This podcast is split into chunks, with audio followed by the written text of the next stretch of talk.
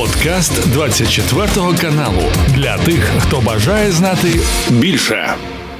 Олександр Коваленко, військово-політичний оглядач групи інформаційний спротив, до нас долучається. Пане Олександре, бажаю вам здоров'я. Доброго дня.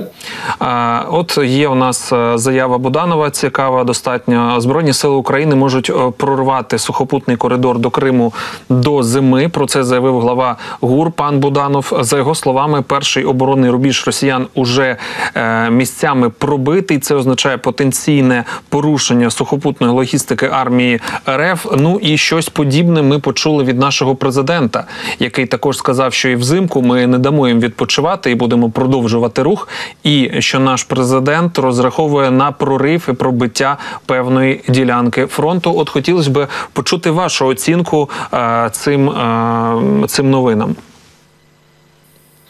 Ну, дійсно, це правда. Ми зараз е, можемо спостерігати за тим, як сили оборони України розширюють свою присутність в другій лінії оборони, наприклад, в Запорізькій області. Е, і е, свою присутність я маю на увазі саме плацдарм. А це е, вихід на Токмак. Тобто саме той трикутник, в якому ми діємо, це Новопрокопівка ВРБВ Черетувати це фактичний вихід е, на Токмак, з якого дійсно буде вже відбуватися просування в напрямку Мелітополя. Ну і вихід на Азовське узбережжя. Але пан Буданов саме говорить на найбільш е, оптимістичний сценарій розвитку подій. Є і інші до них також треба все ж таки морально бути готовими. Але якщо говорити про найбільш оптимістичний сценарій, так дійсно є всі можливості до кінця 2023 року вийти саме на бережжя Азовського моря. Це цікаво з огляду на те, що нам також будуть надавати озброєння. Ну як зазначається певна інформація, так чи інакше з'являється в новинних стрічках про ракети малої і середньої дальності Атакамс. Про це вже говорено, переговорено. Але все ж таки наш президент буде їхати в Вашингтон. Плюс оці заяви про прорив. Мені здається, що певна кореляція тут якась є. Але питання, чи отримаємо ми Атакамс до кінця року, і як це вплине в контексті тих подій, про які ми з вами вище е, почали говорити? Ну, дійсно, це не передбачено, як може воно е, взагалі статися, чи ми отримаємо, чи ні. Але те, що Володимир Зеленський буде з візитом США та буде зустрічатися з президентом США Джозефом Байденом, е, це про що говорить? Про те, що ця зустріч не відбува... не буде відбуватися просто так, щоб поговорити. Не про що вона повинна мати результат. Який вагомий результат може бути після такої зустрічі? Ну, ми можемо, наприклад, почути, що США будуть передавати Україні дві-три ескадрилі F-16, наприклад, як варіант. Або ми можемо почути про те, що дійсно вже є домовленість про е, передачу Україні ракет Атакамс, тобто саме. Через таке спілкування з віч навіч е, може і сприяти офіційні заяви що до передачі ракет. А що ця передача ракет нам надасть? Ну, по-перше, е, атакамс можна використовувати більш мобільно, е, аніж, наприклад, ті ж самі Storm Shadow, а також е, скальпежі. Бо носіями Storm Shadow та Scalp Edge є Су-24 на озброєнні серед тієї авіації, що в нас є, то саме Су-24 фронтові бомбардувальники. А вони мають, здавалося б, що це літак, але він має деякі обмеження. Він має обмеження присутності, е, базування е, і так далі, і таке інше. В свою чергу, майже по кожному плацдарму в нас є реактивні системи залпового вогню М142 Хаймерс, а також М270. Тобто, у нас є вони і по лінії з лівобережної Херсонщини, по лінії фронту Запорізької області, Донецької області, Луганської області, тобто по всій лінії фронту присутня та чи інша кількість. Цих е, комплексів, і кожен з них, е, якщо буде мати на озброєння Атакамс, то він може впливати зі своєї позиції на 300 кілометрів в глибину території, тимчасово контролюємо ворогом. Тобто, це значно збільшує можливості по оперуванню цими ракетами, аніж, наприклад, по оперуванню Storm Shadow або Scalp З Сполучених Штатів Америки пролунала така цікава думка. Якщо українські військові не дадуть відсіч росіянам, то США доведеться піти і боротися відповідно до договору НАТО. Віце-президент США Пенс вважає, що в такому разі захищати вже доведеться Естонію, Латвію, Литву, Польщу. Якась е, просліджується, як на мене, певна маніпуляція, що значить, е, якщо українські військові не дадуть відсіч е, росіянам. Е, це означає, е, якщо нам не дадуть зброю від Сполучених Штатів Америки, за допомогою якої ми зможемо дати відсіч, тоді їм прийдеться самим давати відсіч. Достатньо нелогічною. Я розумію, що це не такого високого рівня офіційна заява, але все таки постійно говориться про деескалацію, про незагострення і це це мотивація в тому, щоб не надавати нам певні види озброєння. А тут вже е, допускаються і такі думки, е, достатньо які протирічать політиці е, Сполучених Штатів Америці Америки. А хто зробив цю заяву? Наскільки я розумію, віце-президент США Пенс. Зараз також давайте більш детально. Майк Пенс. Я я зрозумів правильно, Майк Пенс. Бо це колишній. Так, так, екс, екс. Це колишній. Він зараз може говорити все, що завгодно. Він навіть зараз може з серйозним виразом обличчя говорити про те, що планеті Земля загрожує інтервенція з планети Нібіру Анунаків тому що він екс, він не є офіційна посадова особа, яка відповідає за свої слова. А окрім цього, він був екс. Е, ну він був ем, віце-президентом при якому президенті? Дональді Трампі. Отже, ми чуємо це від людини, яка мала безпосереднє відношення до президента, який завжди вже екс-президента, який завжди, ну скажімо так, демонстрував свою прихильність та лояльність е, до Росії та російського режиму. А їх е, крило в Конгресі та Сенаті, саме Трампістів, воно завжди займає проросійську позицію. І, хоча Майк Пенс він достатньо обережний політик, але з іншого боку, йому також е, властиво використовувати ті чи інші наративи, які нам чути ну неприємно, або які вони йдуть в розріз з загальною політикою е, США, яку підтримує більшість як в Конгресі, так і в Сенаті. Ну і безумовно прихильником якої є і в Білому домі. Ну, значить, ми класифікуємо цю заяву як політичну гру, бо людина такого рівня не може не розуміти, що саме від того озброєння, яке нам надають Сполучені Штати Америки, і е, все ж таки е, залежить, як швидко закінчиться ця війна.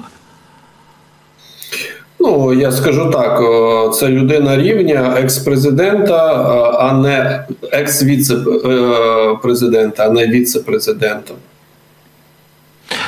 Почув вашу відповідь. Давайте рухатися далі. Суд в Газі почав слухання справи України проти Росії щодо геноциду. Там є два окремих суду, які знаходяться в одному місці. Це через це може виникати плутанина і хибне сприйняття е, тих процесів. От е, цікаво почути вашу оцінку того, що відбувається, бо наразі в цьому суді проговорюється момент е, претензій, а не геноциду. Претензій щодо геноциду. Чи можна їх розглядати, і чи вони е, чи може суд? Суд цей розглядати це ці варіанти, ну і так далі, і тому подібне. У росіян досить така, як мені здається, е, слабка лінія захисту. Ну, все таки хочеться почути вашу відповідь.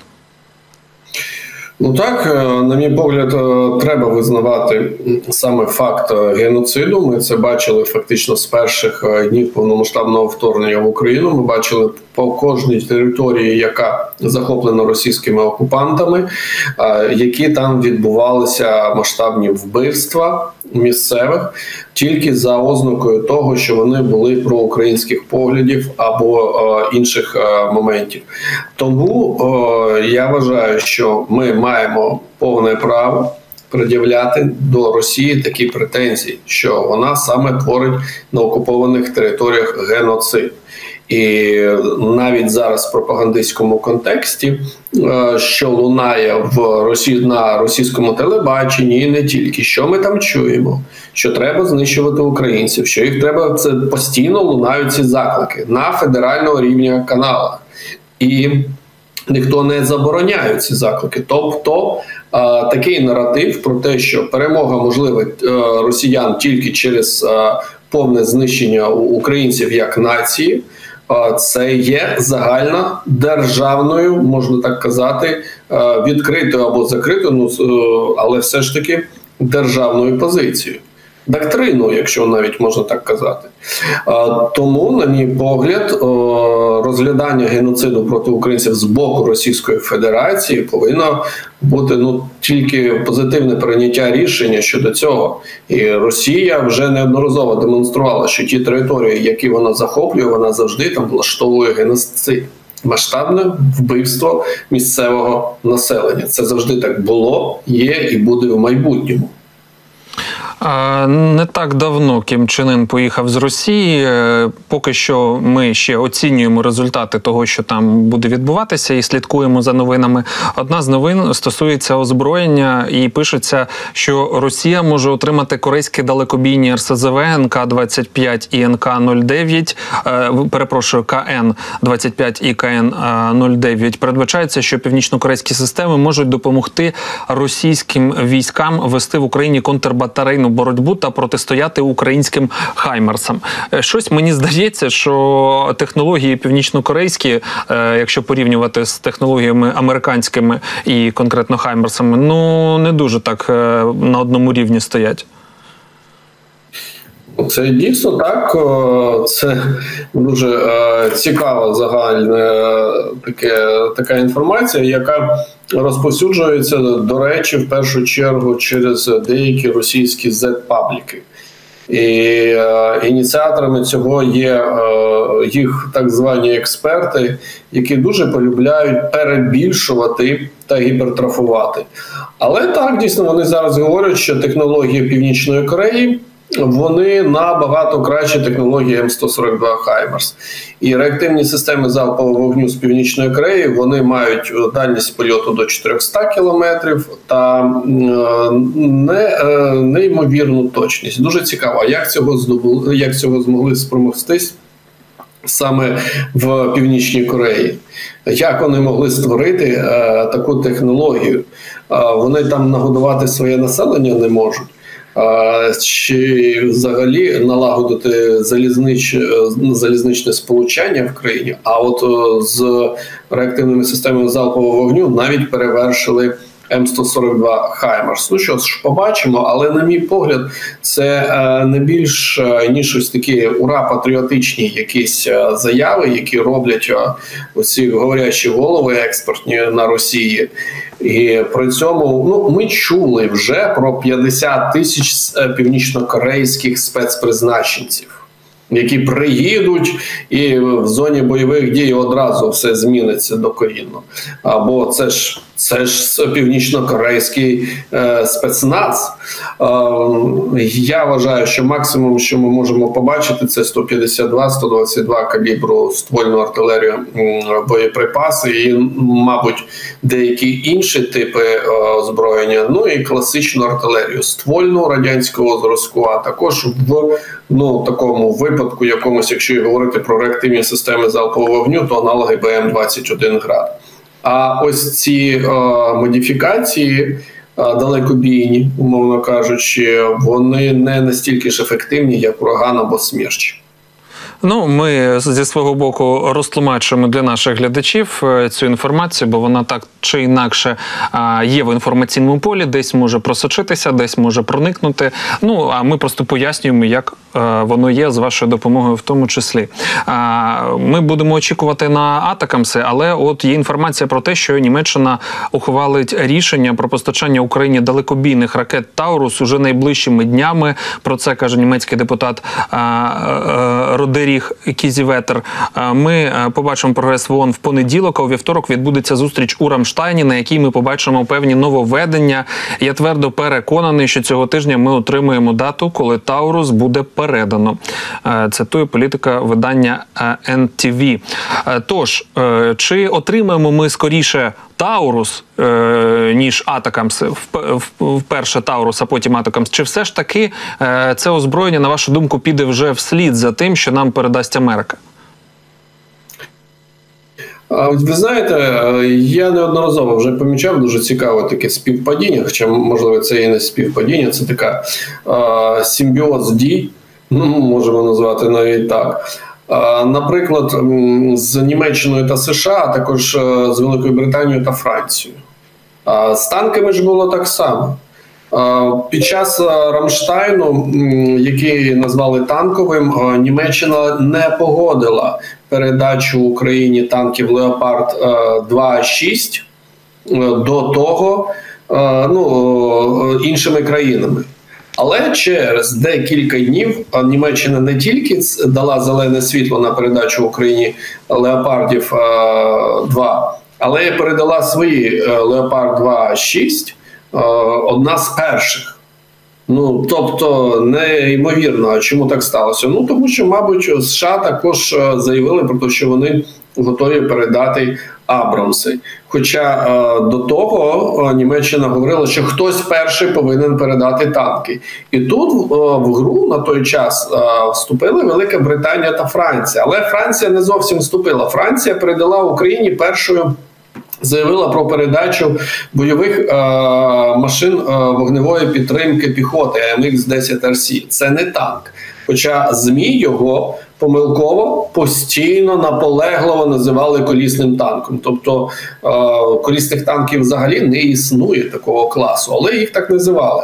Отже, умовно для тих, хто е, не розбирається в питанні, е, для них так дійсно о, колісний танк, як круто. Але потім е, Велика Британія заявила про передачу Challenger 2. Усі чекали рішення Німеччини, і раніше Німеччини все ж таки США надали своє рішення про Абрамси. Вже Німеччина була останньою. Зараз ми що е, можемо спостерігати? Зараз ми можемо спостерігати дуже е, схожу ситуацію. Велика Британія та Франція передали Україні. Свої ракети Storm Shadow та Scalp G. Таурас фактично це така ж сама ракета, як і е, Storm Shadow Scalp G. Але Німеччина чогось чекає, зволікає. А мабуть, саме того, що Білий Дом заявив, Дім заявив. А ми передаємо Атакамс. І наступного дня Бундестазі вже пролунає. А ми передаємо свої Тауруси.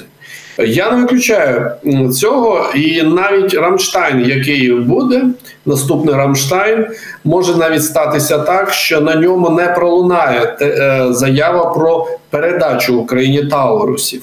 А через декілька днів ми про це почуємо.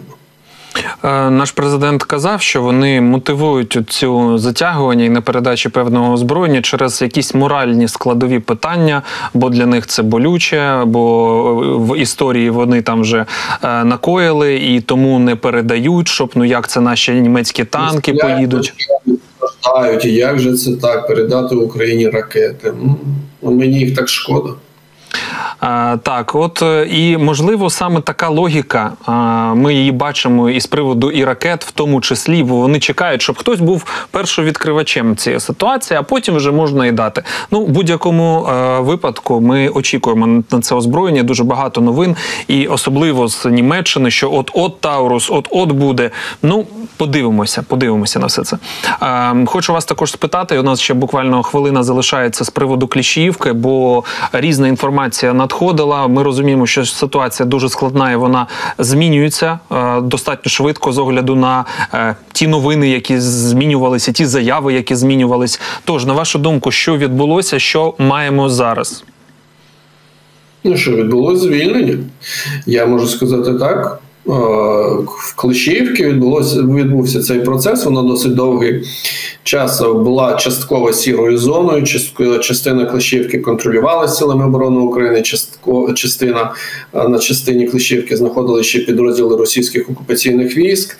Але саме процес е, звільнення відбувся. Хоча це не відміняє того, що росіяни будуть намагатися контратакувати та відбити свої позиції, тому що для них дуже важлива Клещівка, так само як і Андріївка фактично втрачаючи контроль над Клещівкою, вони втрачають в перспективі повністю південно-західний сектор. Факт весь правий фланг по трасі 0503 – це логістична артерія, яка поєднує між собою Горлівку та Бахмут. Вона буде втрачена ну найближчим часом. тому що не маючи Клещівки, не маючи Андріївки, а ще і Курдюмівка на підході, не маючи контролю над ними, росіяни не зможуть утримувати усю цю територію. По правий фланг від е, цієї траси, отже, вони змушені будуть е, відходити туди поступово, крок за кроком, але е, це вже ніяк зупинити неможливо. Пане Олександре, дякую вам за ваш аналіз. Е, бажаю гарного вечора. Це був подкаст для тих, хто бажає знати більше. Підписуйся на 24 канал у Spotify, Apple Podcast і Google Podcast.